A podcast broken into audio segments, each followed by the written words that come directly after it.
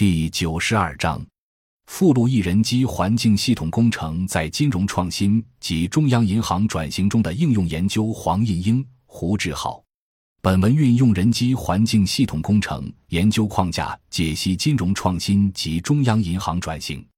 主要研究目标和结论是：中央银行人需要顺应金融市场化环境的长远发展趋势，改变原有的临时。被动应对危机的事后机制应持续主动进行货币政策工具及创新疏通政策传导机制及环境关系，积极打破传统职能范围，创建新型人机环境系统关系，才能达到有效控制金融风险，实现安全、高效、经济的目标。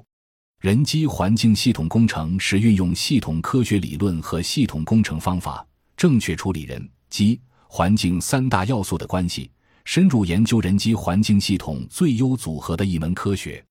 通常，人机环境系统可分为三大类：简单人机环境系统、复杂人机环境系统和广义人机环境系统。人机环境系统工程不仅在自然科学领域有广泛应用，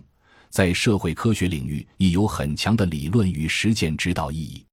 本文将货币市场定义为一个广义的人机环境系统，并试图以人机环境系统工程的研究方法对现代金融创新及中央银行货币政策体系转型进行论述，探讨人机环境系统工程在中央银行货币政策研究中的应用。二零零八年国际金融危机以来，美联储创建的各类新型操作工具。已经远远超越了中央银行只能向商业银行提供资金支持的传统职能。美联储开始通过创建定期存款便利 （TDF） 等新工具、新机来弥补联邦基金利率等传统政策工具旧机的失效，向金融市场直接注入流动性。在其货币政策报告中，也已多次重申，国际金融危机以来。以传统公开市场操作手段调节准备金规模来控制联邦基金利率的宏观调控手段已逐渐失效，联邦基金利率对准备金调节的敏感度已经降至历史最低。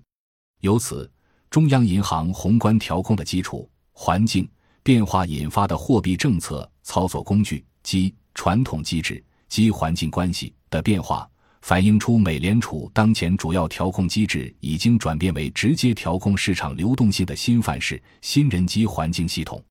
本研究结合人机环境系统工程理论，论证了在金融体系市场化进程中，在宏观调控的环境及金融市场将不断变化的背景下，中央银行需要顺应市场化的长远发展趋势，改变原有的临时被动应对危机的事后机制。